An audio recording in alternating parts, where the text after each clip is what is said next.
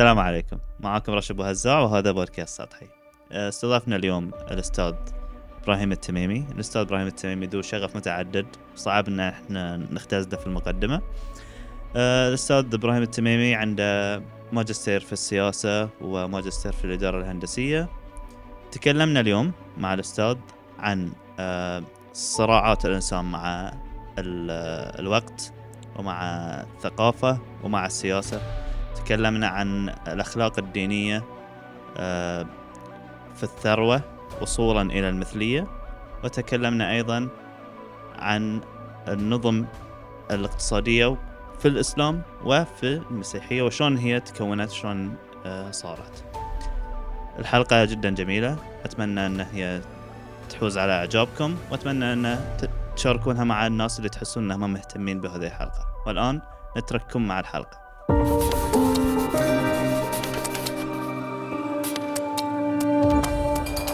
أول شيء شلونك أبو أمنة؟ خير الله يطول عمرك الحمد لله. والله صراحة جدا سعيد إن أنت لبيت الدعوة وأنت كنت مسافر. إحنا كنا ينا في نص رجعتك يعني. هو وايد زين صار عقب السفرة لو قبل السفرة كان شوي ال tension إيه. الجيج داش حمر لا لا الحمد لله الحمد لله. والحمد لله على السلامة الله يسلمك طول عمرك. إنزين أبو أمنة إحنا بنتكلم عن النظم الاقتصادية. اللي الحين؟ وشلون هي قاعدة تحكم آه، حياتنا؟ وشلون قاعدة تأثر على سلوكياتنا وعلى حياتنا الاجتماعية؟ وليش صاير الخطاب دائما الحين في الوقت الحالي لازم يصير عندك فلوس لازم يصير عندك business ليش لازم أنت تكون غني؟ شنو أبعاد هذا الشيء؟ متى بدأ؟ هو أنت مو بلازم تصير غني. إيه؟ لازم يصير عندك وعي. تمام. برنامجك اسمه سطحي صح؟ بس الواقع إن إن إحنا على السطح أشخاص بس في العمق وعي. ساعات إحنا يغيبونا بكثرة ال... تشتغل وايد تشتغل وايد تشتغل 12 ساعة خلي يصير عندك وظيفة و business. لا تصير مثلا يقول لك عبد الوظيفة خلي يصير عندك business مش عارف إيش يقولون لك هاي الأشياء صح؟ صحيح. أنت اللي مطلوب منك يكون عندك وعي. مو مطلوب منك انك تكون غني أحيانا الغنى مع وعي منخفض يسبب لك مشاكل أكثر في حياتك. إحنا غثونا بكثرة الدورات هذه. اشتغل أكثر تكسب أكثر مش عارف إيش. بس الواقع أنا أحتاج أفهم نفسي أول. لأن فهم النفس اليوم في عالم اسمه لويز هي أعتقد قريت لها أكثر عنده كتاب اسمه الامتنان عنده كتاب اسمه التشافي الذاتي. لويز هي صنفت 180 مرض في العالم. آه، مرض عضوي مرض جسدي وربطته بالمشاكل النفسية والعقد النفسية اللي عند الإنسان. أشتغل وايد أكسب وايد مش عارف إيش. ذي ترى لا لا علاقة آه، ومرد إلى ال Protestants. البروتستانت نشأت هي كردة فعل على سيطرة الكنيسة الكاثوليكية. أوكي إحنا بنتكلم عنها بعدين بنفصلها أكثر. شلون بدت هذه النظم من البداية؟ ليش متى متى الإنسان حس إنه لازم يكون في نظام اقتصادي يمشي عليه؟ الإنسان عنده صراعات. أول صراع عند الإنسان صراع مع الوقت. وصراع الإنسان مع الوقت تترجم الاسطوره أسطورة قلقمش قلقمش كان يعني الأسطورة تبين إنه هو عنده قوة الحيوان وذكاء الإنسان. فكان عنده صراع يبي يخلد في الحياة. الخلود في الحياة عند في أسطورة قلقمش هو الوقت. هو كان يشعر إنه عنده limited time عنده وقت محدد عشان يعيش. قال لك لا أنا بعيش مثل الآلهة. فيقال إن قلقمش عندما وصل إلى سر الخلود اهتز عرش الآلهة. الآلهة قالت الإنسان بينافسني في الخلود الآن. والآلهة أنواع كانت في الأسطورة. الأسطورة لا نصدقها ولا نكذبها بس نستفيد منها. ان الإنسان كيف كان يفكر في ذيك الأيام؟ فكانت في آلهة للأمطار آلهة للرياح آلهة للبحار آلهة للمع... وفي آلهة بعد من نوع آخر آلهة ما لها شكل. إله يسمونه ميلانوس ما له شكل. هذه إله هو اليوم ثعلب بكرة يكون حية اللي عقبه يكون موجة بحر. فنشأ منها المقولة اللي تقول ما لا يمكن تحديده لا يمكن تهديده. الشيء اللي ما تقدر تحدد شكله لا يمكن تهدده. اللي ما تقدر تحدد مكانه يعني م. حتى في الحرب العسكرية لازم تعرف مكانه الأحداثيات مالته عشان تقصفه. صح. لازم تعرف حجمه قوته علشان تتعامل معاه فهذا الإله كان ما له شكل. قلقمش كان بيكون إنسان ويبي يخلد فبيكون صعب جدا تهدده. فالصورة تقول ذي الكلام. قلقمش عندما وصل إلى سر الخلود إنه يقطف زهرة ومش عارف إيش ويعيش. اهتز عرش الآلهة. عندما اهتز عرش الآلهة وبعدين قلقمش فقد القدرة على الخلود ما ما أريد الاسطوره كانت ثعبان خذ الزهرة من عنده مش عارف. قبل الميلاد طبعا لا. يعني أسطورة قديمة جدا. يعني هي الذاكرة الدينية تقول إن آدم عليه السلام موجود على الكرة الأرضية قبل 7000 أو 10000 سنة. أه. لربما قلقمش قبل وقبل قبل الله أعلم. زين أسطورة قد تكون صدق قد تكون كذب بس إحنا نستفيد منها وايد. ففقد سر الخلود. عندما فقد سر الخلود قلقمش اقتنع أنه عنده معيشه لوقت معين. الوقت المعين ذي لازم يترك فيه أثر يترك فيه بصمة يصنع شيء. فتلقى مثلا الإنسان صنع آه، أهرام بنى أهرام. الإنسان بدا يبني أبراج. مثلا في روما في أماكن معينة الإنسان بدا كلنا كلنا نبي نترك أثر. وأقل واحد فينا اليوم وأكثرنا قاعد إيش يسوون؟ يترك أثر يألف كتاب. صح. وفي غالب الإنسان إحنا العرب عندنا ذكوريين يعني عندنا نفكر إنه بخلف ولد يشيل اسمي. يقولون فلان ولد فلان. هذه أثر هذه نوع من أنواع ترك الأثر. فقلقمش وصل إلى مرحلة إنه يبي يترك أثر. إن خلود لن يتحقق. فبدأ الإنسان تتغير نظرته للحياة. فقال أنا خلني أضغط الأحداث الحين. بدل ما أمشي على ريلي خلني أشوف لي شيء يخليني أمشي أسرع أنتقل من منطقة إلى منطقة أخرى بطريقة أسرع. فبدأ الإنسان يستأنس الحيوان. بدا يستأنس مثلا الجمل أو يستأنس الخيل يستأنس حيوانات معينة يعني في كل حسب بيئته عشان ينتقل بطريقة أسرع. بعدين بدأ الإنسان في ابتكار العجلة علشان يستطيع أن ينقل من خلال الحيوان على عربة مجموعة من البشر. بل إن كان الهكسوس عندما يحاربون من خلال العجلة كان يكسبون الحروب لأن كان عدد أكبر من الناس في عربة ويحاربون. طيب بدأ بعدين آه، بدل العجلة بدأ يبتكر الإنسان مثلا سيارة بخارية باخره مائيه باخره باخره طيارة إلى أن وصل الإنسان إلى أنه يبي ينتقل عبر الزمن بهذه الأفكار. تترجمت الانتقال عبر الزمن عن خلال الإيميل سنة 69 1969 عندما ابتكر الإيميل. هذه انتقال بأفكار الإنسان. في عالم من علماء النفس راشد آه، أصيب بمشكلة قال أنا يعني شنو فائدتي أنا اليوم اذا راحت افكاري اذا راحت مشاعري أنا لست شيئا فقرر انه ينتحر وقف ربط آه، حبل على المروحه وعلق نفسه وكسر ساق الكرسي ورفس الكرسي على ورا وهو رافس الكرسي تذكر ياته فكره فحاول ينقذ نفسه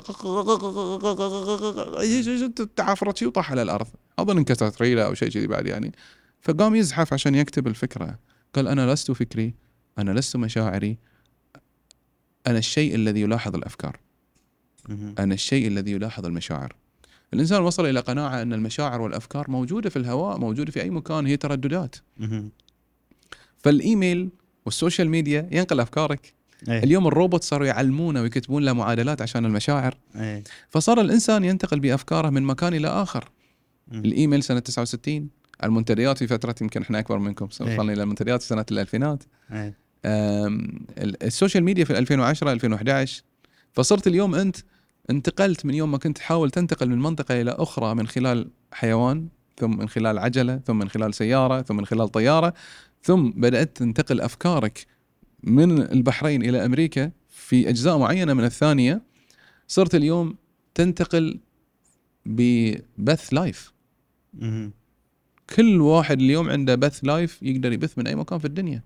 هذه صراع الإنسان مع الوقت تحول إلى ضغط الأحداث. يستطيع الإنسان في يوم واحد إنه يكون موجود في أمريكا ولكن بالبث live. يستطيع الإنسان اليوم أن يقوم بعمل عملية جراحية بدل إنه يأخذ تذكرة ويسافر ويروح إلى دولة معينة ويحجزون له فنادق. لا هو عنده جهاز في ألمانيا عنده آيباد وفي جهاز آخر في بلد آخر في العالم. ومن خلال تقنية ال 5 جي يجري عمليات من بعيد. صح. بنفس ضغطة الزر بنفس آه، حركة المشرط في بلد آخر يسوي العملية الجراحية. بل الإنسان اليوم صار يفكر أيضا إنه يسوي عمليات خلال 30 30 سنة قادمة. احتمال لن تكون هناك عمليات جراحية.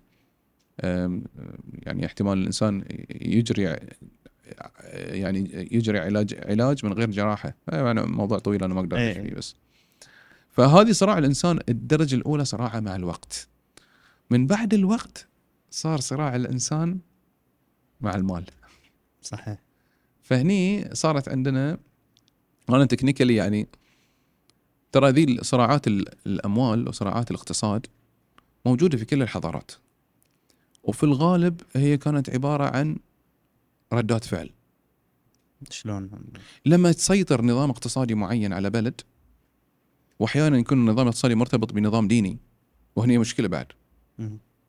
أو يكون مرتبط بنظام سياسي واحد من الاثنين أو الثلاثه مع بعض. آه، ينشأ ردات فعل يصير في طبقية في المجتمع يصير في يصير في فقر مدقع جدا. آه، تلاحظ اليوم في الأمم المتحدة إذا فتحت الأمم المتحدة كل سنة تصدر تقرير جميل جدا اسمه ال UNDP تقرير ال UNDP ال United Nation نسيتها human development شيء كذي. واحد من المؤشرات المهمة اللي يقيسونها هو طبعا الفقر المدقع والفقر ثلاثي الأبعاد يسمونها الفئات الهشة في المجتمع. هاي الفئات اللي ما تقدر تاكل ولا تقدر تشرب. هاي الفئة اللي مثلا آه، يموتون من اليوع اللي حددوا دخلهم بأقل من دولار في العالم قالوا دولار أو دولارين يعني الآن الآن مع التضخم الاقتصادي اللي موجود. فيصير في صراعات اقتصادية وطبقية في المجتمعات وهذه موجودة حتى في عهد الرسول عليه الصلاة والسلام. يعني شوف ثورة الفجار في عهد الرسول عليه السلام إحنا يمكن في بعض الكتب اللي علمونا إياها مو في عهد الرسول قبل عهد قبل بعثه الرسول عليه السلام صارت ثورة. في بعض الكتب قالوا لنا إن هي ثورة صبية طائشين. بعض الكتب التاريخية. لكن الواقع ما كانت ثورة صبية طائشين هي كانت ثورة جياع. النظام الاقتصادي اللي موجود كان في مكة اللي يمول الناس ويعطيهم يعطي يعطيهم يعني كان تمويل آه، بناء على تمويل الفوائد والربا إن الإنسان يرهن بيته ويرهن نفسه ويرهن حياته ويرهن عياله بس عشان ياكل ويشرب. وصل إلى مرحلة الإنسان ثار. فكانت موجودة. أيضا صارت عنده يعني مثلا حتى في في أوروبا في 1520 لما صحوا الناس مرة واحدة لقوا إن مارتن لوثر كينج معلق مجموعة اعتراضات على الكنيسة الكاثوليكية.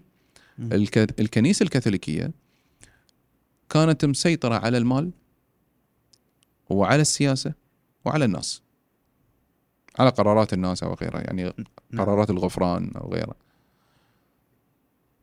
ف يعني خلينا نقول على الدين والسياسة والمال. السياسة القرارات المستقبلية للدولة. دولة بدش حرب تروح تشاور البابا. تشاور البابا؟ هذه موجود من زمان.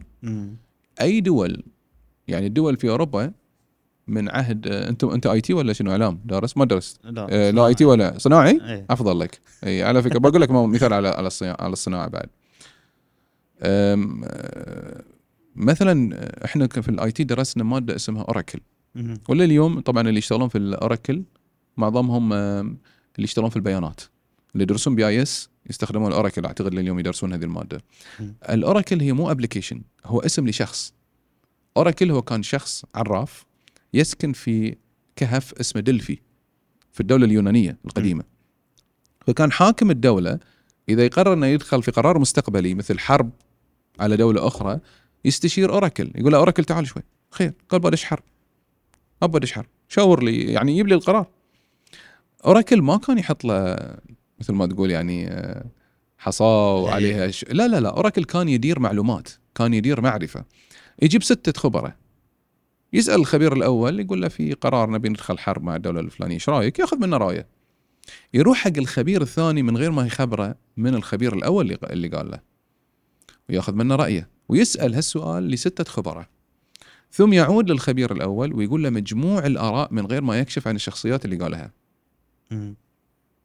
ويلف عليهم ست مرات إلى أن يتكون لديه قرار أو مع مجموعة معلومات يروح للحاكم يقول أنا أقول لا تدش الحرب. ليش؟ قال والله عندي أكثر الآراء تقول كذا كذا كذا كذا كذا. وإذا دخلت تصير كذا كذا. إحنا في الـ coding في الـ IT نقول if else if else وهي مشكلة اللي يدرس IT مخه يبني سيناريوهات وايد.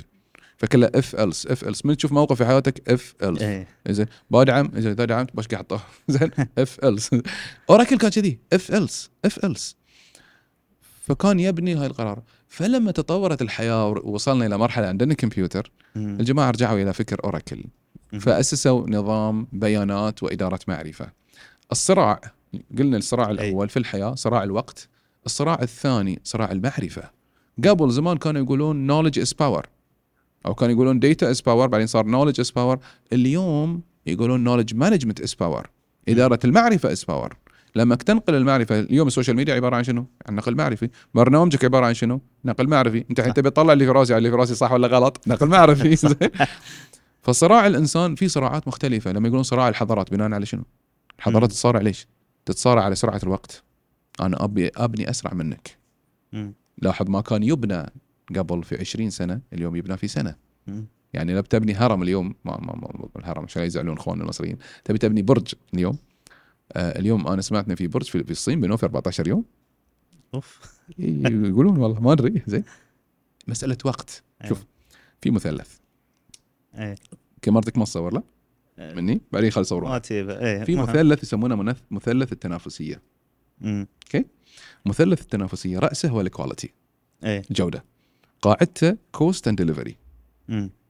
أو نقول cost and time تكلفة وسرعة.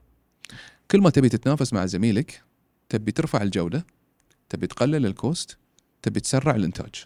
مم. أنت الحين عندك بودكاست وفي زملاء لك ينافسونك في البودكاست. صح. صح؟ تبي ترفع جودة البودكاست مالك فتبي تشوف آه، تقديم برنامج متفرد. بس تبي تقلل التكلفة تستخدم مايكات. إيه. جيدة. إيه. زين؟ لكن أقل تكلفة عشان ما يكلفك وايد. تبي تأجر مكان أقل تكلفة. تبي بتجيب ربعك متطوعين ما بتعطيهم فلوس ولا لا. عرفت؟ إيه. أو بتبي تزيد الـ return مالك فبتجيب sponsors وعندك سرعة الإنجاز. شلون سرعة الإنجاز؟ أنا عندي معارف وايد أنا قريبين من المنطقة أنا بقابلهم بطريقة زوم whatever. التنافسية هي ثلاث أشياء. cost quality cost and delivery. فيصير صراع الإنسان بناء على ذي الشيء. هذه التنافس اللي ما بينهم. اولا صراع الإنسان. قلنا مع الوقت فلما اقتنع الإنسان أيام جلجامش إنه هو بيعيش لي limited time 60 70 80 سنة 100 سنة. في عهد آدم عليه السلام 1000 سنة. في عهد آه، نوح عليه السلام في عهد وصلوا ل 300 سنة. ثم وصل الإنسان إلى قناعة إنه لن يعيش أكثر 120 سنة. الآن. فهو قام يضغط الأحداث يضغط الأحداث بزيادة معدل التواصل. تمام. شلون شلون هذا الشيء اللي هو صراع ال- المال وصراع المعرفة شلون أسس إلى النظم الاقتصادية ال- اللي صار شوف مثل ما قلنا الحين قرار المعرفة إيه القرار المستقبلي إيه. اللي قلناه مال أوراكل كان أيضا القرار المستقبلي في فترة من الفترات في ال 1500 و 1400 اللي يسمونها ساعات أحيانا في أوروبا يسمونها عصور الظلام مم. كانت في يد الكنيسة okay فصحوا اظنها 1520 أنا نسيت الحين التاريخ out of my head أتكلم صحوا الناس لقوا إن في واحد معلق 95 اعتراض على الكنيسة اسمه. مارتن لوثر كينج إيش كاتب يا مارتن؟ كاتب 95 اعتراض على سيطرة الكنيسة الكاثوليكية. من ضمن ال 95 اعتراض في شيء مهم جدا أنا أعتقد أسس إلى شيء شيئين. مم. من ضمن الاعتراضات قال إن من حق أي إنسان أن يقرأ الكتاب المقدس دون أن يحتاج إلى تفسير من البابا. م- يفسره هو فسر على كيف؟ على وعيه، إحنا إيش قلنا في إيه. بداية البرنامج؟ إيه قلنا أنت على السطح شخص إيه وفي العمق وعي، مم. عرفت؟ إنزين هاي شخص عنده وعي هذه عنده انخفاض في الوعي هاي عنده وعي مرتفع زين لا من حقه مارتن لوثر كينج قال من حقه أن يفسر الكتاب المقدس على كيفه مم. فكلمة بروتستانت يعني معترضين protesters مهم. فنشأت مجموعة المعترضين عندهم طريق آخر أنا أنا أنا في نظري أفسر المذاهب مم. على أنه طريق آخر للوصول إلى الله سبحانه وتعالى okay. يعني اليوم إذا بتطلع أنت من هاي المكان تبي تروح نقطة أخرى في في البحرين. إيه. في في two highways highway عذاري. أو highway خليفة بن سلمان رحمة الله عليه. صحيح. ففي واحد يقول لك أنا بستخدم highway عذاري مم. واحد ثاني يقول لك لا أنا مريت مرة على highway عذاري شفت في تجربة غير جيدة وعندي عقدة منه فبروح على highway ثاني حتى لو كان أبعد شوي بس بمر فيه هناك أريح لي. المذاهب نفس الشيء. كلنا نبي نصل إلى الله سبحانه وتعالى. كلنا نبي نصل إلى الوعي. كلنا نبي نوصل إلى الجنة. مم. كلنا نبي نتقي النار. بس كل واحد عنده مذهب وطريق نهج يمشي عليه. واحد عنده موقف عنده ردة فعل. وهذا اللي صار. البروتستانت كان عندهم ردة فعل من سيطرة الكنيسة. سيطرت على المال سيطرت على السياسة سيطرت على قرارات الناس. لما عندنا مارتن لوثر كينج. يحط مجموعة اعتراضات. أنا أنا المساعة الحين أنا دار راسي. مارتر مارتن لوثر كينج مو ال- في واحد في 1920 اللي هو تبع الحركة الفهود السوداء أو شيء كذي. ما أعرف فهود السوداء أنا فهود السوداء اتذكر في كابتن ماجد. اللي هو محمد علي كلاي وذيلا كلهم. ما أعرف. حركة على العموم. عموما إيه. هو المعترضين هذولي. لكن لخبطنا صاير لخبط في الأسامي الأيام إيه، أشوف. آه، زين خلاص المعترضين ترك عنك مارتن لوثر كينج أنا صاير أنسى الأسامي. إيه، أشوف الشخص. عارف الواحد إيه بس أنسى اسمه. زين عموما. معذور. آه، ذاكرتي مو بصرية. إيه. ذاكرتي سمعية وهني الفرق. إيه. آه خلينا شوي خلينا شوي نقول شيء خفيف وبعدين نرجع له. okay ما في مشكلة.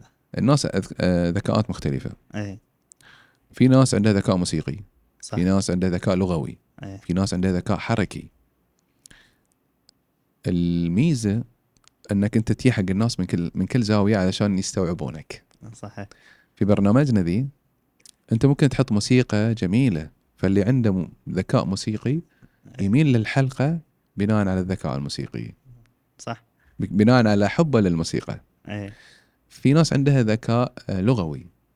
يمكن يحبون أو يكرهون حلقتنا لأن إحنا استخدمنا لهجة ما استخدمنا اللغة العربية الفصحى. صحيح. فهمت علي؟ إيه صحيح. شوف في القرآن الرسول عليه الصلاة والسلام استخدم جميع الذكاءات عشان يصل إلى وعي الإنسان. فقرأ القرآن باللهجات العربية كلها. إيه. قريش كان لها لغة منتقاة يعني شفت الحين خريجين أكسفورد إيه. يتكلمون لغة إنجليزية مختلفة. منتقاة القرشيين كانوا كذي. كانوا ما يتكلمون بالكشكشة والعنعنة زين؟ ولا بال يقولون إن لهجة بني تميم كانت شوي يقولون موسى. مائعة. إيه، عيسى زين؟ جاء في في في رواية في القرآن يقول لك سبح اسم ربك الأعلى الذي خلق فسوى. زين؟ إيه. هذه رواية من الروايات ناتجة عن لهجة من اللهجات. آه، في رواية السوسي مثلا كلمة عليهم اللي نقولها إحنا في رواية حفص هم يقولونها عليهم. مثل إحنا إحنا والإخوان الكويتيين نقول هذه هم يقولون هذا. صح. لهجة. عرفت؟ ف آه، في رواية أخرى أظن خلف عن حمزة في سورة آه، يوسف يقول فأكله الذيب. نسيت أنا خلف إيه. فأكله الذيب. إحنا نقول الذئب. روايات الرسول عليه السلام علشان يزيد الوعي بالقرآن والإسلام قرأ القرآن بجميع اللهجات. مم. يبي يعزز ذكاءات يبي يعزز ذكاء في ناس ذكائهم قصصي. إيه. ياب لهم سورة يوسف عليه السلام. مو بياب لهم الله سبحانه وتعالى أو حاله لكن القرآن يرفع من الوعي. بعدين الرسول صلى الله عليه وسلم قال ليس منا من لم يتغنى بالقرآن. ليش لم يتغنى بالقرآن؟ في مقامات عربية موجودة في السليقة. إيه. مقام الصبا مقام النهاوند آه، مقام الرست مقام العجم. مقام في مقام خاص ما حيتكلم عنه اسمه الجهركة. مم. في مقام السيكة. هذه مقامات موجودة ودائما تبرز في المدود فقام آه، كان بلال بن رباح كان يقرأ القرآن بالمقامات. فكان اللي ذكاءه سمعي موسيقي يستمتع يتلذذ بالقرآن. في ناس ذكائها لغوي تحب الكلمات. شوف القرآن في كلمات مو عربية في استبرق. مم. كلمة فارسية. صدق؟ اي القرآن يضم هاي الكلمات. اللغة العربية لغة جميلة جدا. في 12 مليون كلمة. اللغة الإنجليزية 500 ألف كلمة 600 ألف كلمة بس. فاللغة العربية تشوف الأسد أظن له في السبعين أتوقع. أظن الأسد 70 كلمة. 70 أتوقع. اسم. إيه. قضنفر وليث وشبل ومر وأسد ومرشن وهيس. زين. إيه. آه ال ال الأرنب له 20 اسم. ال ال الناقة أظن 100 اسم. مم. يفرق.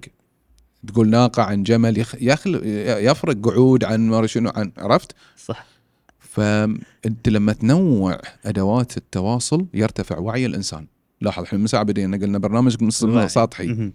لكن هو واقع مو سطحي أنت ما أنت تبي تصل إلى العمق. لأن إحنا كلنا بشر وأشخاص في الخارج أنت في السطح تشوفني شخص بس في الداخل أنا مس... أنا مسألة وعي. فأنت عشان تصل إلى قلبي وإلى وعي تحتاج أن تنوع وسائل التواصل صحيح صحيح. إضاءة. جميل. أنت حاط لي make up في راسي.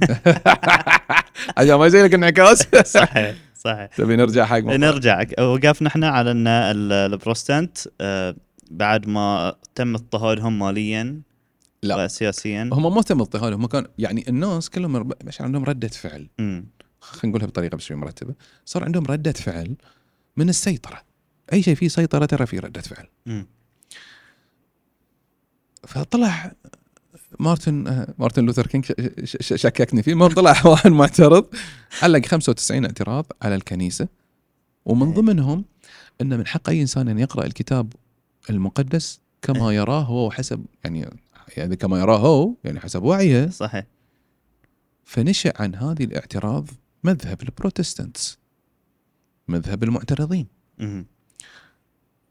فصار في مذهب جديد. المذهب بدأ يفسر لأنه بدأ يقرأ الكتاب المقدس بطريقة غير. مم. أخضع الكتاب المقدس للعقلانية. فبدأ يخضع مسألة رضا الله سبحانه وتعالى عن الإنسان للعقلانية. فيقول لك أنا في الكاثوليكس الكاثوليكية رضا الله سبحانه وتعالى في الجنة والنار وفي الآخرة. إذا أنا اليوم فقير الله في الآخرة بيعطيني جنة ونار. إذا اليوم أنا عندي بيت صغير الله في الآخرة بيعطيني قصر. اما يقول لك لا لا لا إذا الله راضي عني في الدنيا هاي الفكر البروتستانت إذا الله راضي عني في الدنيا بيعطيني في الدنيا بعد ما يمنع إنه يعطيني في الدنيا. بشتغل إيه. أكثر بنفق أكثر بتبرع أكثر بحصل أكثر مم. هذا الفكر فنشأ عن هذه الفكر البروتستانتي ثقافة ونظام مالي واقتصادي مم. النظام المالي والاقتصادي هو الفكر الرأسمالي وبنشرحها بالتفصيل تمام. مو بالتفصيل شوي. أي. والثقافة لما شافوا إن رضا الله سبحانه وتعالى معناته أن أنا بكسب أكثر. معناته إنه بيصير عندي خير أكثر. معناته بيصير عندي راس مال. الثقافة صار الشاب البروتستانتي يذهب إلى معاهد التصنيع. والشاب الكاثوليكي يذهب ليتعلم الشعر واللسانيات والتاريخ. عرفت. المواد الأدبية. ذاك الوقت كانت في أوروبا كانت في ثورة صناعية. فصار إن رؤوس الأموال بيد البروتستانت غالبا. مم. غالبا. هاي بنوقف عنده بنرجع هني. أي.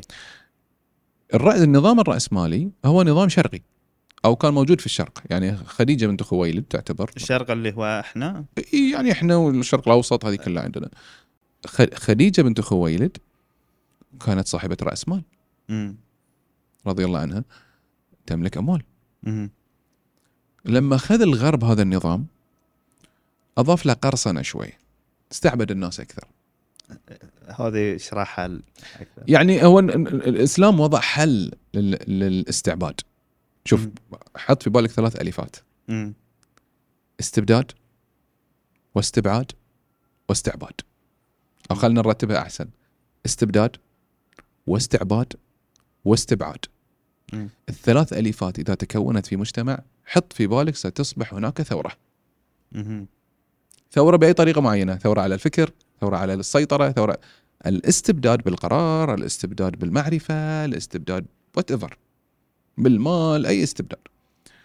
الارتباط بشكل كبير جدا بالاستعباد. الارتباط كبير جدا بالاستبعاد. فلما كانت هذه المثلث موجود في أوروبا حتى موجود كان قبل بعثة الرسول صلى الله عليه وسلم. وبنقول عنها صارت ثورة. مم. فصارت ثورة بروتستانتينية على الكاثوليكية أسست لفكر جديد أسست لمذهب جديد أسست لثقافة جديدة أسست إلى نظام مالي جديد نظام. اقتصادي وهو الرأسمالية خذوا الرأسمالية من الشرق أضافوا لها قرصنة فصار فيه استعباد مم. بعد ما صار استعباد صار في ثورة عندهم ثورة ملاك وفلاحين إيه ثورة دائنين ومدينين.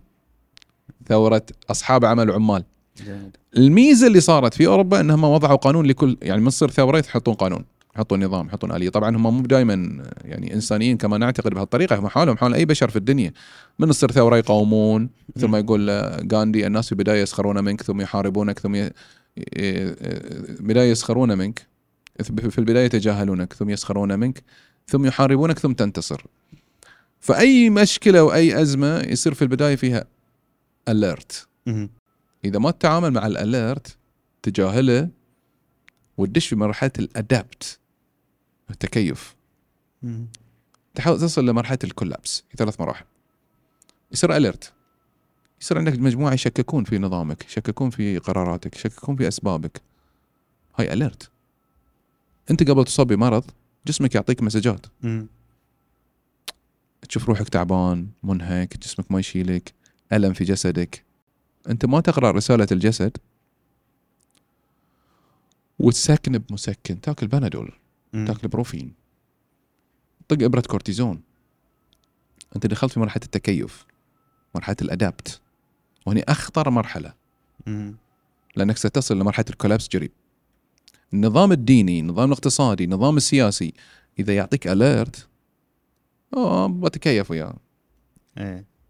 بعطي جرعات بسيطة بنادولات ترى التكيف يدخلك في الكولابس يدخلك في الانهيار وهذا اللي صار. صار في اليرت الناس ما بعجبها قرارات الكنيسة هي صارت ثورة معترضين. أسست إلى مذهب وإلى فكر وإلى وإلى وإلى. نشأ الرأسمالية. نشأت معاها أخطاء ومشاكل. بس اللي صار إن كل مشكلة كان لها حل قانوني. حل مؤسسي؟ آلية معينة. إحنا في البحرين. سنة 1894 رحمة الله على الشيخ عيسى بن علي حاكم البحرين سوى محكمة للغوص. كانت في مشكلة عندنا ما بين الغاصة والنواخذة. أسس محكمة للغوص. روحوا هناك المحكمة وقولوا آراءكم. سنة 1910 إن شاء الله ما خانتني الذاكرة عندنا محكمة للسليفة. صارت عندنا أزمة دائنين ناس تاخذ من فلوس ديون صار الشيخ عيسى بن علي رحمة الله عليه أسس محكمة للسليفة. البحرين ترى بلد القوانين. بلد نظم إدارية جميلة. سنة 1920 التجار نفسهم أنشأوا المجلس العرفي. قالوا زين خلاص حين دام في محكمة إحنا بننشئ شيء في في المجتمع المدني. إحنا بنسوي مجلس عرفي بيننا وبين بعض كتجار. نحكم واحد يسوي وساطا بيننا. اللي هو الحين بيت التجار تقريبا؟ اي اي بالتجار أصلا 1920 مم. محكمة تجارية للعلم البحرين أسست محكمة تجارية قبل لا تطلع المحكمة التجارية الدولية بثلاث سنوات أوه. المحكمة التجارية الدولية اللي يسمونها ال ICC في فرنسا موجودة سنة 1923 البحرين اسستها سنة 1920 حق تجار البحرين وأي تاجر عنده خلاف مع تاجر في يعني تخبر مكان واخذه مم. يطلعون برا فهو يشتري خشب من تاجر ثاني في بلد ثاني بعد يصير تعال خلينا خلينا أنت فاهم هني فيما بيننا. القرآن نفسه يقول لما يختلف الرجل مع زوجته فحكم من أهله وحكم من أهلها. حكموا الناس. تحكيم. نظام. تحكيم نظام وساطة نظام توفيق. نرجع حق موضوعنا. إيه. الرأسمالية خذوها وصار وصار وصار. كل ما صارت مشكلة حطوا لها نظام. كل ما صارت في مشكلة حطوا لها نظام. الرأسمالية جميلة وزينة كنظام. فكان في رأسمالية واعية. في ذيك الفترة. يعني إلى الآن موجودة ولكن في بعض الدول تحولت إلى رأسمالية متوحشة. الرأسمالية الواعية تقول لك إذا زادت عندك بيزات لازم تتبرع فيها شوي. خلى المجتمع يعيش. خلى الفقراء يطلعون من فقرهم. مثل ما عندنا في الإسلام زكاة وصدقة. وعندنا نظام وقف إسلامي. أيضا في هذه الدول ترى عندها هذه الثقافات. يعني جامعة في مباني كثيرة في جامعة اوكسفورد وجامعات عالمية وايد مباني هي وقف. مايو كلينيك أعظم مستشفى في العالم وقف. مم. فلوسه ترجع مو أرباح فلوسه ترجع لتطوير الطب. مم. كامبريدج جزء كبير من مبانيها وقف. فنظام الوقف موجود. في الإسلام له طريقة معينة في في الدول الثانية له طريقة معينة. فالرأسمالية الواعية تعزز الوقف. تعزز التبرع. في انت تدخل على اليوتيوب في في مجموعة فيديوهات اسمها leave an impact اترك أثر. شوف الوقف نظام الوقف. دبي طورت الوقف بشكل جميل. في في في حديقة صغيرة في دبي قديمة مو صغيرة يعني قديمة داخل دبي نسيت اسمها حاليا. هذه تم تطوير مفهوم الوقف فيها إن التذاكر في يوم الجمعة من الساعة كذا للساعه كذا وقف لتطوير الحديقة. مم. جميل. في دبي أيضا في مستشفى راشد إذا ما خاب ظني في مستشفى معين عندهم. آه، في في رسوم معينة لمج... تروح لإبر إبر السكر. هاي الرسوم وقف. هذه تدخل في في فالوقف له انواع ولا طرق وايد. إحنا في البحرين عندنا ثقافة وقف من زمان. كان الوقف من المزارع في البحرين. آه، مثلا ساعات التاجر يوقف المزرعة كلها على إمام المسجد. فمثلا دخل المزرعة من الرطب والتمر آه، يكون يروح حق إمام المسجد أو يروح حق المسجد. مع الوقت والعمر شلون يبيعونه وذي يقلل الأسعار وذي تم تطوير الوقف يعني. الرأسمالية فيها وقف الرأسمالية فيها تبرع الرأسمالية فيها صدقة الرأسمالية فيها إحنا للأسف اليوم راشد دخلنا في الرأسمالية المتوحشة. شلون آه، تدرجت ولا؟ إيه شوف آه في بعض المجتمعات يعني خاصة المجتمع الأمريكي الإنسان هناك الله يعينه. حتى. الإنسان المسيحي هناك الله يعينه. لأنه هو ضايع بين نوعين من القيم. قيم المسيحية الوديعة. مسيحية فيها قيم وديعة جميلة جدا. تقول في الإمام آه، سيدنا عيسى آه، سيدنا عيسى عليه السلام يقول فيه إذا صفعك على خدك الأيمن فأدر له خدك الأيسر. قيم وديعة جدا. تدعو إلى التسامح. وعندنا في الإسلام أيضا تسامح كبير. لكن النظام الرأسمالي والتوحش فيه خلق هوملس وايد يعني خلق نوع من الفردانيه على ال- فردانيه يا طخه يا طلع مخه أنا أخذ حقي ما علي منك اللي يصير فيك خ... وبعدين هي لها علاقة وارتباط بنظم أخرى لأنه صار ال- الأبو يعتبر ولده تكلفة عليه اطلع من بيتي عمرك 18 سنة روح تصرف غير عرفت شلون؟ تفكك في الأسرة. يعني كان قبل فترة من الفترات أنا قريت إحصائية ما أعلم مدى مصداقيتها لكن في إحدى المجتمعات الأجنبية. 60% من الأطفال لا يعرف الطفل من هو أبوه. في أمريكا؟ لا واحد المجتمعات واحد المجتمعات الأجنبية. للمجتمع 60% ما يعرف الولد من هو أبوه. فهو نشأ بفردانية مثل ما قلت. فالإنسان متضارب بين قيم الرأسمالية المتوحشة اللي ياخذ حقك وما عليك منه بالطقاق اللي يصير فيه يا طخة يا طلع مخة وبين قيم المسيحية الوديعة. تعال قدم شنو؟ على شنو؟ فنشأت عنها الرأسمالية المتوحشة. مم. الرأسمالية المتوحشة تبي تغير كل شيء في الدنيا. هي بدأت بالمساواة. الحين قاعدين يستحق. أنا ليش ربطتها بالبروتستانتية إيه. لما تم تفسير الكتاب المقدس بعقلانية تم إخضاع قيمة الحق والعدالة للعقل. مم. فصار في البداية يقولون لك كل ما صارت عندهم ثورة. صارت عندهم ثورة للدائنين والمدينين ثورة للملاك والعبيد ثورة يثورون العبيد. okay الحق والعدالة. يثورون الفلاحين. okay الحق والعدالة. يثورون العمال على أصحاب العمل. okay الحق والعدالة. تخضع للعقل تخضع للعقل تخضع للعقل. عقل الإنسان ليس كما ذكر الله سبحانه وتعالى في الكتب المقدسة. مم. يختلف الموضوع. أنا ما أقول نرجع يعني أنا ما ما أدعو الآن إلى سيطرة دينية معينة. أنا إيه. أتكلم بشرح بوصف أنا أصف الآن. ف أخضعوها للعقل فقالوا حق وعداله حق وعداله حق وعداله إلى أن وصلوا لمرحلة سنة 2012 أن طالب نقط نقط من غير ما نقول أسماء عشان ما يوقفون برنامجك. زين. طالبة- من الناس. مجموعة من الناس عندهم ما يشوف نفسه هو ينتمي إلى أحد الطرفين. اي أوكي. إلى إلى جنس معين. يقول لك إحنا نحتاج أن نحصل على الحق والعدالة بالدخول إلى الجيش الأمريكي. مم. إحنا فيها. هي نتيجة تفسير الإنسان للكتب المقدسة بعقلانية. شلون النظام ساعد؟ نظام ال الراسمالي اي قام من كل شيء بيسوي فلوس. مم. وقلل مستوى الصدقات والوقف. الرأسمالية المتوحشة. يبي كل شيء يسوي منه فلوس ويبي يبي ثراء ثراء ثراء. فنشأ عنا اقتصاد يسمونه الاقتصاد الوردي. pink economy هذه لها علاقة بقوس قزح مم.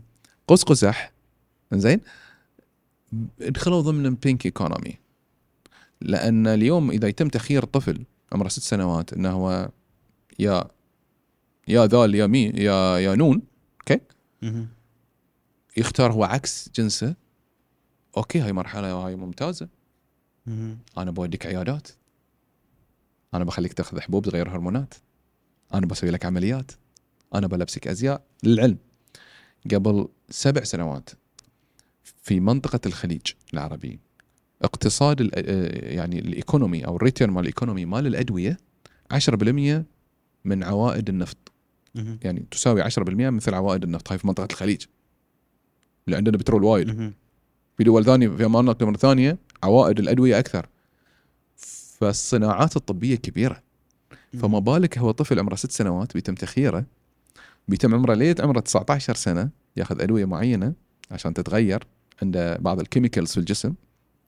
بعد وبيدش عيادات وايد عيادة نفسية مم. وعياده طبية مصانع بتشتغل أدوية بتشتغل تجارة أدوية أطباء sales economy كبير.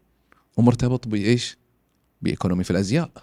مم. في فترة من الفترات شركات الأزياء في العالم شروها من؟ شروها شركات آه، ال fast food. مم. شوف قبل من اللي يلبس الثياب ال- الأزياء ويطلع على المسرح الأزياء؟ كان يا ال skinny إيه. اللي وايد skinny. فسبب مشكلة في إدمان المخدرات. فكانوا العارضات الأزياء يعانون من مشكلة إدمان واكتئاب. بعدين شوي طلعوا من طلعوا الرياضيين اشكالهم رياضية سواء بنات أو صبيان بعدين ياو ال fast food وشروا شركات الأزياء. فقاموا يسوون ثياب مال لهم دبيبه شوي. مال شرب المواد الغازية عرفت مال الشيبس وغيره. فكل فترة في فئة تسيطر على نوع من الاقتصاد. إيه. فتبرزه بجانب آخر. زين إحنا في موضوع ذاك اللي قلنا عنه زين إيه. اللي يخيرونه الطفل بين إيه. وبين. شركات الازياء بتشتغل في نوعية من الثياب يلبسونها. في كتاب حق رحمة الله عليه الدكتور ابو وهاب مسيري اسمه العلمانية الشاملة والعلمانية التجزئية. الجزء الأول والجزء الثاني. هذه الفه سنة 1982 تكلم فيه عن الموضوع. 1900 82 تكلم عن تقسيم العلمانية إلى ان نصل لهالمرحله اللي إحنا فيها اليوم. زين مو بس كذي. هو مو بإيكونومي بس أزياء وثياب وتغيير وطب. إيكونومي حتى في القانون. أنت تعرف اليوم قوانين كثيرة وبوليسيز كثيرة اليوم قاعد تدخل. سياسات يعني قوانين تكتب لمراعاة هذه الفئة. مم. أه وبدتها مواقع عالمية ما بقول أساميها. أنت بتحط الفيديو مالك فيها. بدأت هناك.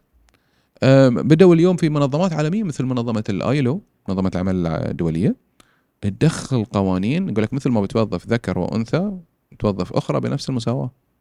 بنفس العدالة. تفسير للحق والعدالة بشكل عقلاني استخدام الموضوع. أنا الحين ما. أقول من صح من خطأ. أنا أقول لك تطورات التغير البشري. وين وصل البشر اليوم؟ إيه. عرفت؟ فالصراع عندنا قلنا أول شيء صراع الوقت. إيه. عندنا صراع المعرفة. وعندنا صراع الاقتصاد. مال. بشكل أو بآخر. أنا يعني بس في نقطة شوي أحب أحب لو شوي بعد نتكلم فيها أكثر. شلون أو شنو الطريقة أو الطرق اللي اتخذوها أصحاب القرار اللي عندهم في يدهم الاقتصاد إنهم يوصلوننا إلى هذه المرحلة ال- لأن لأن موضوع المثلية وهذه المواضيع يعني صعبة اخلاقيا. فشلون قدروا إنهم يدخلونها؟ هل في منظمة في شيء أكبر؟ يعني ما نبي نروح على ال- المؤامرة وهذه الأشياء. شلون قدروا يدخلونها؟ شنو الأذرع؟ أ- أ- أ- إذا بتستخدم كلمة المثلية هنا برنامجك كيفك لأن أنا اخاف يسكرون عليك. زين هو ما بدأ من اليوم. هو مو بس المثلية كل الأفكار هذه. هي كان أقول لك إيه. في كتاب العلمانية الشاملة والعلمانية التجزئيه يقول لك إيش ليه سميت العلمانية الشاملة والعلمانية التجزئيه؟ يجزئون لك إياها. يجزئونها لك؟ ارجع إلى سمسون إلى أي برامج كرتونية قديمة بتلقى هذه الك- الكلام مقسم مقطوط. أنت في مجتمعك غير مقبول حاليا. أنا ما أعرف عقب 20 سنة شو يصير. وبعدين لاحظ شيء هي مرتبطة بالرأسمالية المتوحشة. يروحون حق أي دول عشان تقبل. في دولة عربية اليوم وقعت. وأعلنت إنها موقعه دولة خسرانة. دولة في أزمة اقتصادية. وقعي ووافقي بتحصلين دعم. مسيرة الفخر ذي مسيرة البرايد نفسها. أي مدينة تنظمها يدخل في خزينة المدينة مبلغ. في. مدينة من المدن اللاتينية دخل في خزينتها 4 74 مليون دولار. في دولة نظمت دخل في خزينتها 4 مليار دولار. في دولة أخرى نظمت دخل في خزينتها 8 مليار دولار. ففي دول بتعتمد خلني بنوافق عندنا أزمة ما قاعدين نمشي رواتب بتوافق بناء على الفقر. ليش من يملك رؤوس الأموال؟ رأسمالية المتوحشة. مم. من اللي يفسر الحق- والعدالة؟ رأسمالية المتوحشة. عرفت؟ أعطيك مثال. ما بيح إخواني المدخنين يزعلون مني. التدخين مو مضر بالصحه صح. كل النظام كل الأماكن الطبية في العالم تقول التدخين مضر بالصحة. وقاعد مو بالدول تحط عليه ضرائب. صح ولا لا؟ بس شلون له تشريع للبيع؟ لوبينج أصحاب المصانع. سووا لوبي طلعوا تشريع. إيه. نفس الشيء الآن. أنت أصحاب المصانع الطبية. lobbying سووا تشريع. حق هاي الموضوع. تعال بنغير عنه تعال هذه من حقه إنه يتغير. هذه عنده مشكلة. شوف في فئة أنا قاري على الموضوع ذي من زمان بس خذ رأي أطباء في ذي الأمر. أحيانا في م... في مشكلة أحيانا بعض الأفراد كلش كلش قليلة. إن سبحان الله الجسم العقل يرفض الجسم.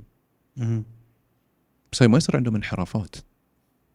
هذا يكون يعني يصاب بمشكلة نفسية. الجسم العقل يرفض الجسم. وحتى في بعض الأجهزة الطبية اللي تقدر تقيس هذا الأمر وأنا سمعت إنه هو في إحدى الدول الخليجية موجود هاي الجهاز في مستشفى حكومي بعد. وفي بعض الدول الخليجية تقدموا ناس إلى المحكمة وراحوا حتى شيوخ دين حضروا قال لا قال لهم أنا أحس عقلي رافض جسمي بس مو بالطريقة الكمية اللي صايرة في الغرب الآن واللي قاعد يضغطون فيها على الدول إنها توافق مم. وقاعدين إحنا نتعلق بشريعتنا. شريعتنا تقول كذي وكذي وكذي. أنا أقول لك الثورات القادمة في العالم ستكون ثورات مثلية. في بعض الدول ستستخدم. مثل ما كانت في فترة من الفترات آه، استخدمت بعض المبادئ والأفكار. شوف الأربعينات والخمسينات الثورات كانت مبانة على أفكار ماركسية أو أفكار وات غير. بعدين صارت أفكار دينية من المذاهب الدينية الإسلامية وغيرها. لاحظ أنت الأسماء.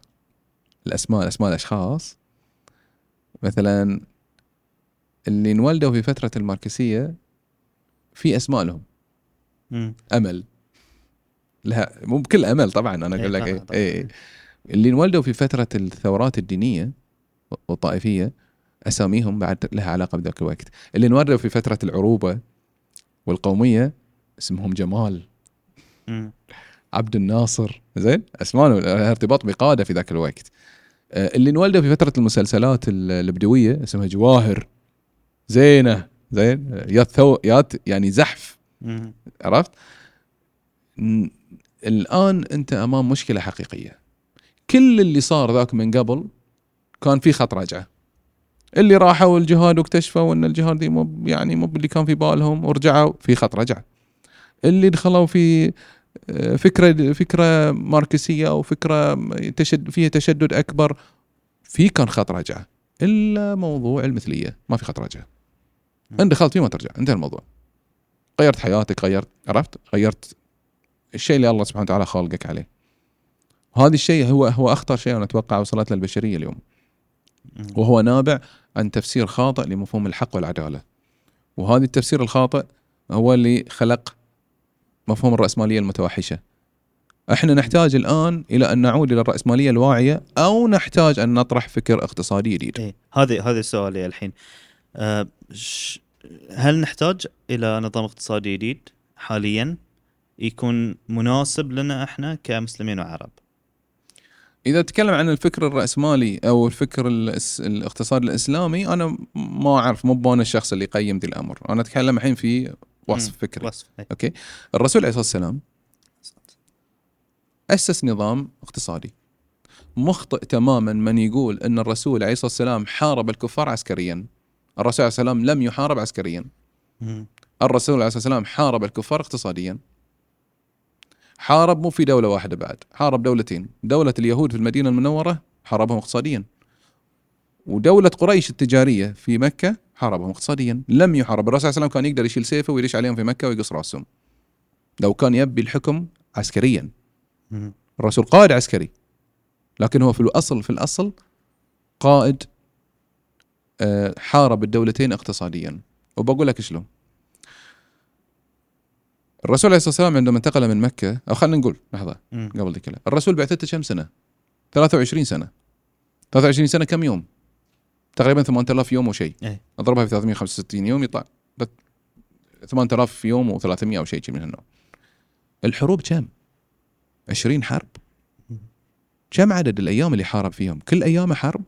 لا. الحرب كانت من خمسة أيام لثمانية أيام. وأنا بزيدك بقول 10 أيام. يعني تقريبا 200 يوم فقط حارب الرسول عليه السلام من 8000 من 8000 إحنا اختزلنا السيرة النبوية كلها. في 200 يوم؟ مم. وين ال 8000 يوم؟ 8000 يوم كان فيها بناء كان فيها أخلاق كان فيها صناعة كان فيها تكريس كان فيها قيم كان فيها آه، غرس أشياء كثيرة في قلوب الناس وكان فيها بناء اقتصادي. وهذه أهم شيء. الرسول صلى الله عليه وسلم في مكة شنو؟ الله سبحانه وتعالى في سورة الحديد يقول اعلموا أنما الحياة الدنيا لعب ولهو. وتفاخر وزينة. لعب ولهو وزينة. ثلاث أشياء. مم. وتفاخر بينكم وتكاثر في الأموال والأولاد. خمس أشياء. وهاي اللي يسمونها اقتصاد الترفيه. إيه. لعب ولهو وزينة. زينة شنو؟ حلي وجواهر وكذي وتشتري. وعقب الزينة الله سبحانه وتعالى قال؟ وتفاخر بينكم. في شنو؟ في الأموال والأولاد. هم كانوا يروحون المقابر يعدون عيالهم. وفي الأموال. فرانكلين بنيامين فرانكلين الرئيس الأمريكي آه كان يحط مبادئ ستة. من ضمنها أن المال يأتي بالمال. إحنا في القرآن مكتوب. وتكاثر في الأموال. اقتصاد الترفيه اقتصاد خدمي. قائم على هاي الأشياء الخمسة. فيلهي الناس. لهاهم في خمسة اشياء في مكة. ومكة قريش شنو هي؟ قريش قبيلة استيراد وتصدير. قبيلة تأخذ البضاعة في اليمن وتأخذها بعدين من الشام. وقوافلها كان عليها تأمين. ما حد يقدر يقتا... يدخل على قوافلها. قريش كانت تحط صنم لكل قبيلة وترعاه. لذلك الله سبحانه وتعالى في القرآن في القرآن قال أجعلتم رعاية الحاج وسقاية سقاية الحاج ورعا... أجعلتم سقاية الحاج وعمارة المسجد الحرام كمن آمن بالله واليوم الآخر. يعني أنت حين يعني لا الإيمان بالله واليوم الآخر أعلى وأعظم درجة. كانت قريش تسوي؟ تحط صنم تقول له هاي وسيطك بين الله وبينك. وأنا بعطيك جائزة شعرية لكل وزير إعلام في في قبيلتك. فيجي وزير الإعلام مالهم في يروح سوق عكاظ ويقول قصيدة. تفضل شاعر مليون. حق المبلغ. وقريش كانت تسوي سوق تبيع عطور تبيع سلاح تبيع مر شنو. هي هي هي هي هي تجمع تجاري. هي كان طلبها لل يعني طلبها يعني هي سيطرتها على مكة سيطرة تجارية. حتى يقال ما بقول أسماء بعض الشخصيات الكبيرة في الإسلام ذكرهم الدكتور علي الوردي في كتاب وعاظ سلاطين. قال إن عمر بن الخطاب أقام الإقامة الجبرية على بعض الشخصيات من غير ذكر أسماء ممكن واحد يقرأ الكتاب. قال لهم ما تطلعوا من مكة والمدينة. قالوا له ليش؟ قال لهم الإسلام لم يدخل إلى قلوبكم. أنتم فاهمين الإسلام لحد الحين تجارة؟ إذا خليتكم تطلعون من مكة والمدينة بتتاجرون به. لا أعلم مدى مصداقية هذا القول لكن أنا أقول لك إن قريش فعلا كانت تتعامل مع تحارب الإسلام لأن الإسلام سيهدد عرشها. شلون قدر الرسول صلى الله عليه وسلم يحاربهم اقتصاديا؟ الرسول صلى الله عليه وسلم لما انتقل من مكة إلى المدينة أول شيء في المعاهده الأولى قال حق الأوس والخزرج شوف الفن. أخرجوا إلي منكم اثنا عشر نقيبا شلون يعني أخرجوا الي إلي منكم يعني انتخبوا منكم نظام ديمق- ديمقراطي إيه. انتخبوا منكم 12 نقيبا النقيب من هو هو نائب الأمة مم. فرشحوا الأوس والخزرج شوف المجتمع المدني مم. مجتمع حضاري في زراعة المزارع حضري. مزارع يخطط مزارع يعرف علم الفلك يعرف علم الأمطار يعرف مم. يخطط زين ف انتخبوا ثلاث نساء وتسعة رجال مم. ف فالرسول صلى الله عليه وسلم بايع نساء بعدين لما دخل إلى المدينة المنورة ال- القرشيين خذوا بيوتهم خذوا حقوقهم في مكة سيطرة توحش. توحش كان توحش مالي. نبي نزيد إيراداتنا وفلوسنا وغيره وغيره. فلما راح إلى إلى المدينة المنورة وجد أن اليهود مسيطرين على البزنس. مسيطرين على ال- الأمن المائي والأمن الغذائي والصناعات العسكرية. ثلاثة اشياء مهمه مسيطرين عليها. هم عندهم المزارع والتمر وهم عندهم الآبار وهم عندهم الصناعات العسكرية. والمجتمع المدني كان في أقباط. كان في آه، أحباش كان في موالي كان في عبيد كان في عرب وكان في اليهود. مم. خمسة أو ستة فئات من المجتمع. الصناعات القوية عند اليهود. شوف لاحظ سورة الحديد. الله سبحانه وتعالى لما تكلم عن اقتصاد الترفيه وأنا أعتقد إنه له علاقة باقتصاد مكة بعدها بكم آية تكلم عن الحديد. وأنزلنا الحديد فيه بأس شديد. الحديد كان في وين يدخل؟ يدخل في اقتصاد الصناعة وين يستخدم في المدينة المنورة؟ في السلاح بالسلاح مم. وفي الزراعة المنيل المحراث حديث حديد اي فكانوا اليهود أكثرهم إيش؟ نجارين حدادين وكانوا حرفيين حرفيين بيوتهم في السقف منقوش مم. منقوش إيش؟ منقوش آه، نكش نجارة فكانوا لما يهدمون بيوتهم بعد ما صار في جلاء بني النضير. هدموا بيوتهم. ليش؟ لأن السقف في نقش. خذوه وياهم. الباب شالوه وياهم. ليش شالوه؟ ما يبون النو هاو المعرفة تنتقل للمسلمين. شيء اللي يبغى يعني هم أعطوهم مساحة المسلمين انهم يأخذون كل شيء معاهم إلا السلاح فخذوا كل شيء معاهم. حتى بيبانهم خذوها. السقف خذوه. ليش؟ لانهم نجارين وعندهم أصحاب مهنة. الأرائك اللي مذكورة في القرآن أكثر من كان ينام على الأرائك كان اليهود. اليهود. اليهود في حصونهم كان في معرفة. كانوا لما يبنون حصن ال- العرض من الحصن 1.8 متر. تكلم عن 180 سنتيمتر. ارتفاعه أربع طوابق. طوله 33 متر عرضه 33 متر. في كل في كل آه، سور في مجموعة آه، يعني في أماكن يخزنون فيها مياه. ففي عندهم صناعة و know-how في بناء الحصون. سلمان الفارسي رضي الله عنه ليش كان عنده عنده know-how مختلف ما كان موجود عند العرب والمسلمين. فسلمان يا بال value added ماله بال بالقيمة المضافة مالته إنه أنا عندي آه عندي شلون أبني حصن أو شلون ممكن آه، نتجاوز آه، يعني أمام الخ... ال- ال- الخندق. وغيره فالرسول صلى الله عليه وسلم لما راح إلى مكة إلى المدينة المنورة أول شيء سواه أسس نظام الزكاة 2.5% من أموالك طلعها حق الفقراء وحط لها مصارف. وقال لك أيضا نظام الصدقة تبرع ولو بشق تمرة. شق تمره عط... عط... طلعني من الفقر المدقع طلعني من الفقر اللي. يجعل المجتمع هش جدا. ما بيصير عندي ثورات في المجتمع المد... المدني. أبي أحافظ على الناس ابى أسوي نظام اقتصادي أبي الكل يطلع من الفقر ذي يصل إلى مرحلة الفقر النسبي. مم. وأسوي طبقة متوسطة كبيرة. وعقبها أنا أقدر أنجز. مم. أسس دي النظام داخل مكة داخل المدينة المنوره يا عثمان بن عفان رضي الله عنه شاف إن الأمن الأمن المائي بيد اليهود. قال حق يوسف ال- اليهودي اللي كان يملك ال- ال- البئر وكان يبيع الماء على المسلمين. قال له بشتري نص البئر يوم لي ويوم لك. شرى. ما هو عله هو متبرع بحق المسلمين كلهم. صار في تبرع في وعود في الآخرة. شفت؟ إيه. الأديان حل الإنسان. مم. الإنسان يبي صراع مع الوقت صراع مع الأحداث. فالأديان عطت حل إنه بيكون لك أجر في الآخرة. فأجرك في الآخرة أنت بتكون عندك أنهار تكون عندك عرفت؟ إيمانيات عمق. الإنسان في خارجه. في السطح إنسان في عمقه وعي. فوعي عثمان بن عفان بالجنة والنار بأن الله سبحانه وتعالى يستحق العبادة إيه. خلاه يشتري البئر ويتبرع به. فلما تبرع به ثاني يوم باع اليهودي كل البئر. فصار الأمن المائي عند المسلمين. بدأوا المسلمين يزرعون. الرسول صلى الله عليه وسلم كان يقول لا خير في أمة تأكل مما لا تزرع. فبدأوا يزرعون. الأقباط كان عندهم الحرفية فكانوا يصنعون محراث. حتى في حديث مكذوب على الرسول عليه والسلام. مكذوب. كانوا يحذون يكذبون على الرسول صلى الله عليه وسلم إنه دخل إلى بيت فوجد فيه محراث. فقال لا قال ما دخلت هذه الأداة في قوم إلا وجلبت لهم المذلة. هذه غير صحيح. صحيح. لا يمكن أن يقول موضوع الحديث. بس من كذب على الرسول صلى الله عليه وسلم هو من قوم يستحقرون المزارعين أو ما يبون المسلمين يصيرون مزارعين. عشان ما يصيرون معتمدين على نفسهم. عدل فأسس هذه النظام عقبها. الحين قريش شلون تعمل اليوم؟ شلون؟ سرية. في قافلة طالعة رايحة وين؟ رايحة الشام.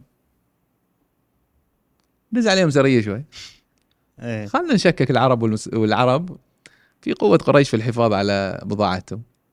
إيه. بوم خذ البضاعة. تعال. إحنا ما حيتعرض حق قوافلنا. فصارت حرب آه، غزوة بدر. بعدين. الرسول الله عليه وسلم قال بعد خلينا نحاربهم اقتصاديا. دعا اليمنيين لل... للإسلام. مم. اليمنيين أسلموا. قال لهم بس لا ت- لا تحجون هاي كلها أصنام مم. فقل عدد الحجاج اليمنيين فقلت ال... قل ال- العائد المادي على قريش. مم. لا اليمنيين ما يون كل ما نطلع بسرية صرنا نحط جيش وايد نحط فيها حراس وايد نحط بادي جاردز. صار يكلفنا. اليوم القافلة صارت تكلفنا لما نروح سوريا. وصارت ال- اليمنيين ما يجون يح. فقريش اجتمعت في دار الندوة وهي دار السياسة. هي تشاثم هاوس كانت. فلما اجتمعت آه انتخبوا أبو سفيان بن حرب. أبو سفيان بن حرب ليش انتخبوه؟ حطوا شجرة العائلة قدامهم. شافوا من الشخص اللي مقبول ما بين كل أفخاذ قريش؟ إيه. فوجدوا أن أبو سفيان بن حرب كان أعتقد آه، يعني هو أمه من آه، خواله من فخذ معين وأبوه من فخذ معين ما يحضرني أنا قلت لك. يعني أنا أحتاج شوي بس أعد قبل لا أجي، بس ما أعد أنا اللي في راسي أقوله واظن عنده زوجتين كانوا مهم كل واحد فيهم من فخذ فلقوه في الوسط. أوكي هاي نتفق كلنا عليه لاحظ القبائل لا تقترع إيه القبائل القبائل تنتخب.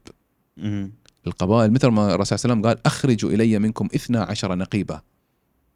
شفت إحنا في العسكرية في نقيب. إيه. هو اللي يتفقون عليه. ما يختلفون عليه. اكثم بن صيفي حكيم العرب كان يقول لهم يسالوه في شأن في ال- في شأن ال- شأن الحرب. قال تثبتوا ولا تسارعوا. ولا تختلفوا على أمرائكم. ولا تكثروا الصياح في المعركة فإن كثرة الصياح من الضعف. ثلاثة شيء. وقال شيء ثاني بعد زيادة. إيه. فالرسول عليه السلام لما دعا اليمنيين اليمنيين ما حجوا. ضعفوا اقتصاديا. ياو القرشيين ناقشوا موضوعهم.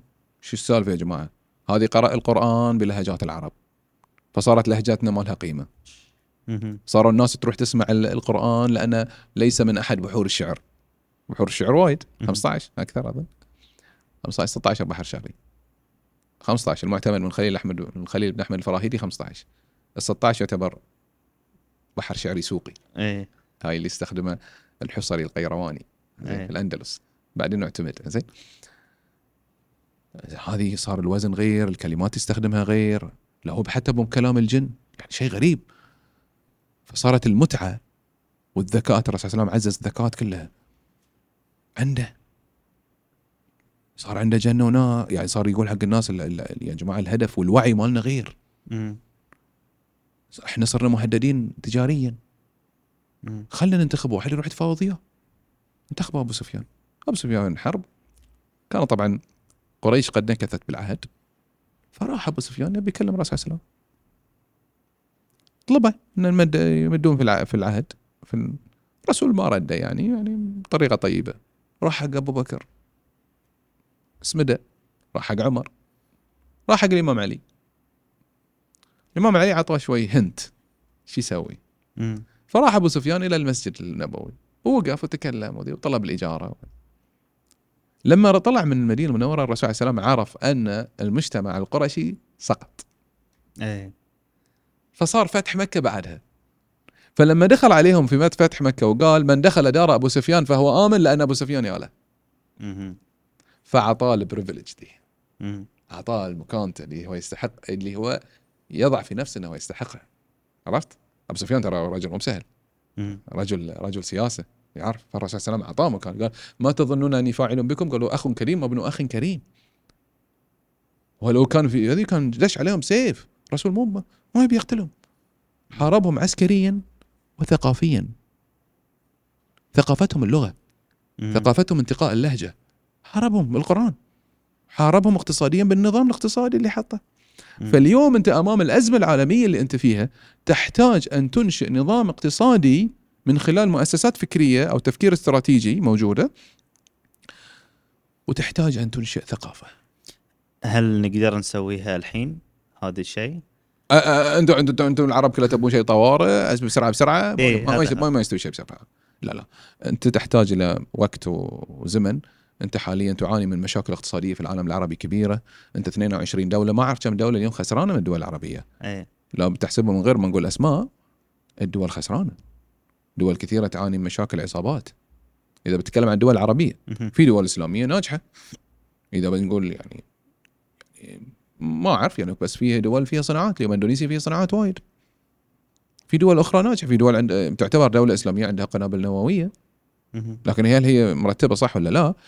بس أنا أعتقد إن أنت اليوم تحتاج إلى أن تطلق فكر جديد فكر اقتصادي مبني على ثقافة. شفت لما قلنا مساحة البروتستانت شنو صار؟ لما أطلقوا فكر جديد تغيرت الثقافة الشاب البروتستانتي فصار يذهب إلى معاهد التصنيع لأنه كان في ثورة صناعية فنشأ معاه رؤوس الأموال. في شيء ما قلناه من تبنى فكر البروتستانتية كان شمال الدول. مم.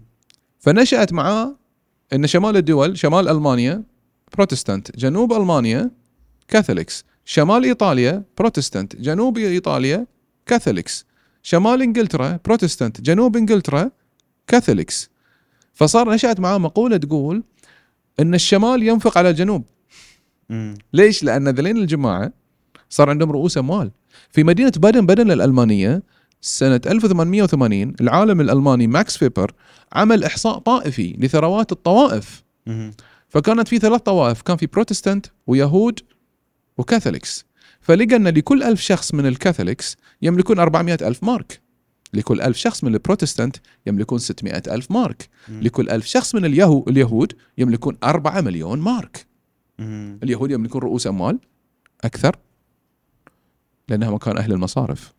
أهل البنوك وهذه مو. كان في 1880 من 1520 لما صار في إيطاليا إن البابا أقام عليهم حق يسمونه الجيتو قال لهم يعني أنتم تملكون الفلوس وتسلفوننا وعقب تأخذون آه، بيوتنا وترهنونهم فزعلوا منهم فسووا لهم جيتو والجيتو كان مو بس في إيطاليا كان حتى في بولندا. فحاره القتل اللي هو شنو؟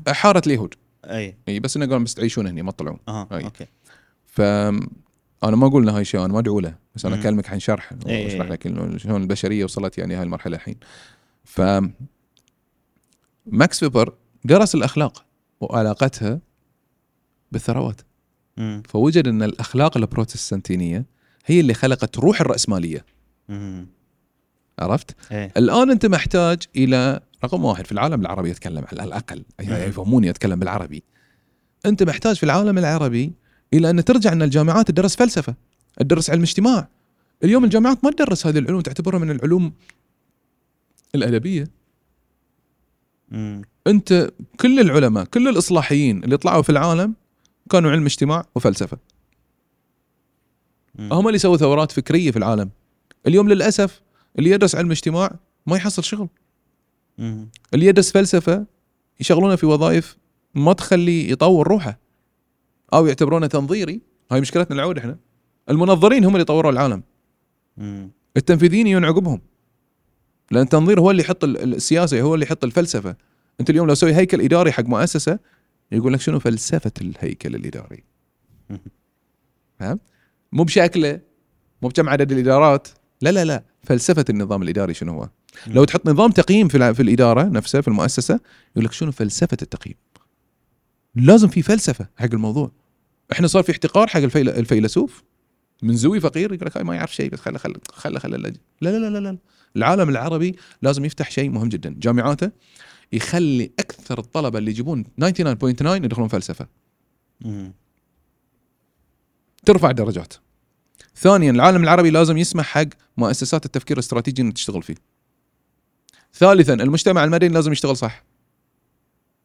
المجتمع المدني أنت اليوم لازم- عندك جمعيات بيئية جمعيات مناخية جمعيات جمعيات مجتمع شوف رونالد ريغن سنة 1986 قال كلمة حكيمة جدا.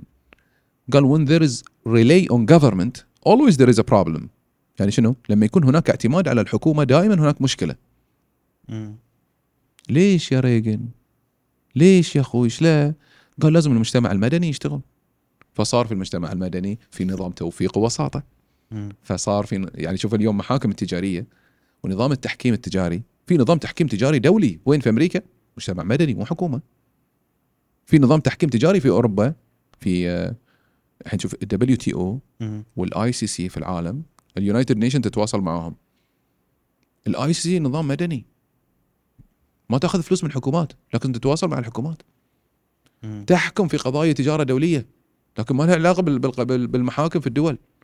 إحنا مجتمع مدني ما يشتغل آه، راشد. انت ثلاث اشياء. اولا الجامعات تدرس فلسفة وعلم اجتماع وعلم نفس وهاي الأمور الخاصة بالإنسان. يقدر اليوم مهندس إنه يبني لك مبنى يناسب معيشة الإنسان من غير ما يدرس علم نفس. أنت اليوم محتاج للإضاءة محتاج للدرايش. أنت اليوم في البحرين مثلا غالب المجتمع متحجبات فتبي برايفسي الحوش ليش برا؟ فهمت علي؟ إيه. إحنا ليش الحوش دا المفروض يكون داخل. المفروض أكثر البيوت فيها skylight إن المرأة تقدر تحس بحريتها في البيت. لما تيجي تحط قوانين مع احترامي وتقديري حق المؤسسات ال- اللي تحط قوانين للبناء. لازم قانون البناء مالك يراعي ال privacy مال الناس أو يراعي ثقافة الناس. مم. فحتى القانوني لازم يدرس علم اجتماع. الناس إيش تبي؟ الناس تبي الحوش في داخل البيت، شفت السوريين ما ادري شو إيه باب الحارة؟ إيه. باب الحارة وين وين الحوش؟ إيه، برا ولا داخل؟ داخل داخل وفي. نافورة وماي وحمص وتبولة وما شنو صح ولا لا؟ عادة وليش؟ لأن يبون خصوصية إحنا في البحرين معظمنا يبي خصوصية مم. فأنت لازم أصلا قوانين البناء مالتك تساعد هالخصوصية مو تقول لي ارتداد من هنا وارتداد من هنا وارتداد من هنا وارتداد من هنا وارتداد. راح راحت الصالة راحت حجاره النوم راح خلني يكون عندي حوش داخل أعيش بحرية وأعيش بلطافة داخل بيتي. كل تخصص في الدنيا أنا آي تي. لازم اراعي ثقافة الناس. لما أسوي برنامج. فهمت علي؟ فأنت لازم تدمج هذه العلوم المزج ما بين العلوم يعزز الإبداع. إحنا فصلنا العلوم. مم. الخطيب الديني إذا ما عرف يسوي التدرج الصوتي. ما بقول دو ري مي فا صول لا سي لأنه مو مقبول دينيا أو في الثقافة الدينية لكن إذا ما تعلم التدرج الصوتي يقدر يوصل خطبة لداخل الإنسان ويزيد وعيه. نرجع حق تعريفنا الأولي حق برنامجك كلمة سطحي. برنامجك عميق. كل إنسان في الخارج على السطح هو شخص في داخل في عمقه وعي. الخطيب يوم الجمعة إذا بيستخدم نبرة واحدة طول الوقت معلي يقدر. يوصل الفكرة حق الناس؟ يحتاج إلى علم نفس يحتاج إلى علم تدرج الأصوات. صحيح. يحتاج إنه يجيب أمثلة. أعطيك مثال. في خطيب جمعة اليوم سمعتها يقول خطبة عن اللايك. صراحة لا. اليوم like مشكلة. اطق like حق حساب معين يطلع حق ناس وايد. أنت قاعد تسبب مشكلة. طقيت like حق واحد يسوي إثم معين. إيه. أنت عاجبك بس تضحك. بيطلع حق اللي يتابعونك. في خطيب جمعة قال عن ثقافة ال comment. ما الخطبة في وادي وثقافة الناس في وادي آخر. تحتاج إلى خطيب يقرأ في علم الاجتماع سواء علم الاجتماع السياسي أو علم الاجتماع العام. امزج ما بين العلوم الجامعات ما تقدم ذي الشيء. سووا لك شارع في دولة عربية فيها مراكز تفكير استراتيجي. يجيب مجموعة علماء عندك كثير من العلماء يدرسون. يا جماعة طلعوا لي بفكرة. هي هلون تصير جامعة تشتغل تطلع تمزج العلوم علوم ال نقول العلوم الإنسانية مع العلوم ال- الصناعية بعدين يطلع لك مراكز تفكير استراتيجي بعدين تطلع جمعيات مجتمع مدني فالفلسفة والعلم الاجتماع والهندسة والعلم الاجتماع وعلم النفس تدمجها مع العلوم الصناعية والعلوم ال- التقنية. تأسس إلى مراكز تفكير استراتيجي تأسس إلى مجتمعات مجتمع مدني. فيقومون ذنين الفلاسفة يطلعون دراسة يقومون مراكز تفكير استراتيجي يتوسعون فيها أكثر. تيي جمعيات المجتمع المدني تتبناها. بعدين يجون المشرعين البرلمانيين. البرلمانيين إيش؟ تعال يا جماعة أنا أنا عندي الحين ثلاث أطراف. فالقانون يكون واحد اثنين ثلاثة أربعة. مم. لدرجة أن جوستاف لوبون في كتابه سيكولوجيا جما... سيكولوجيا جماهيرية شو يقول؟ يقول دور البرلمانيين إنه يأخرون القوانين. مو يسرعونها إحنا الرابعين يبطلون قوانين وايد بسرعة. لا غلط. أنت تحتاج أن تؤسس القوانين لدرجة أن الناس تتعود عليها. فهي ثقافة مجتمع القانون ثقافة مجتمع. أنت ما مش ذي الشيء اليوم للأسف. يعني في كثير من الدول العربية مو موجود. أسس دي عشان يطلع عندك نظام اقتصادي صحيح. كل اللي أنا قلته لو يسمع أي واحد ثاني كله مستعينين ربعنا يبون ياخذون شيء يحطونه في الميكروويف يسخنونه ويأكلونه. ما في شيء ينطبخ في الميكروويف. الطبخة أحلى شيء على الحطب. صح. من عقب الحطب اليمر والفحم. من عقب اليمر والفحم غاز. من عقبه أقل لذة على الكهرباء. في الميكرويف ما يستوي إلا البارسل. بتجيبه تحطه في الميكرويف بالصخنه بتاكله طعمه تعبان. خذ شاورما حطها في في الميكرويف يابسة حتى تحس روحك ما تقدر تقرمها يعني. نفس الشيء في كل شيء. تجيب ثقافة من برا تجيب حضارة من برا تجيب مباني من برا. ما تناسب ثقافتك. طولت عليك. لا لا لا بالعكس.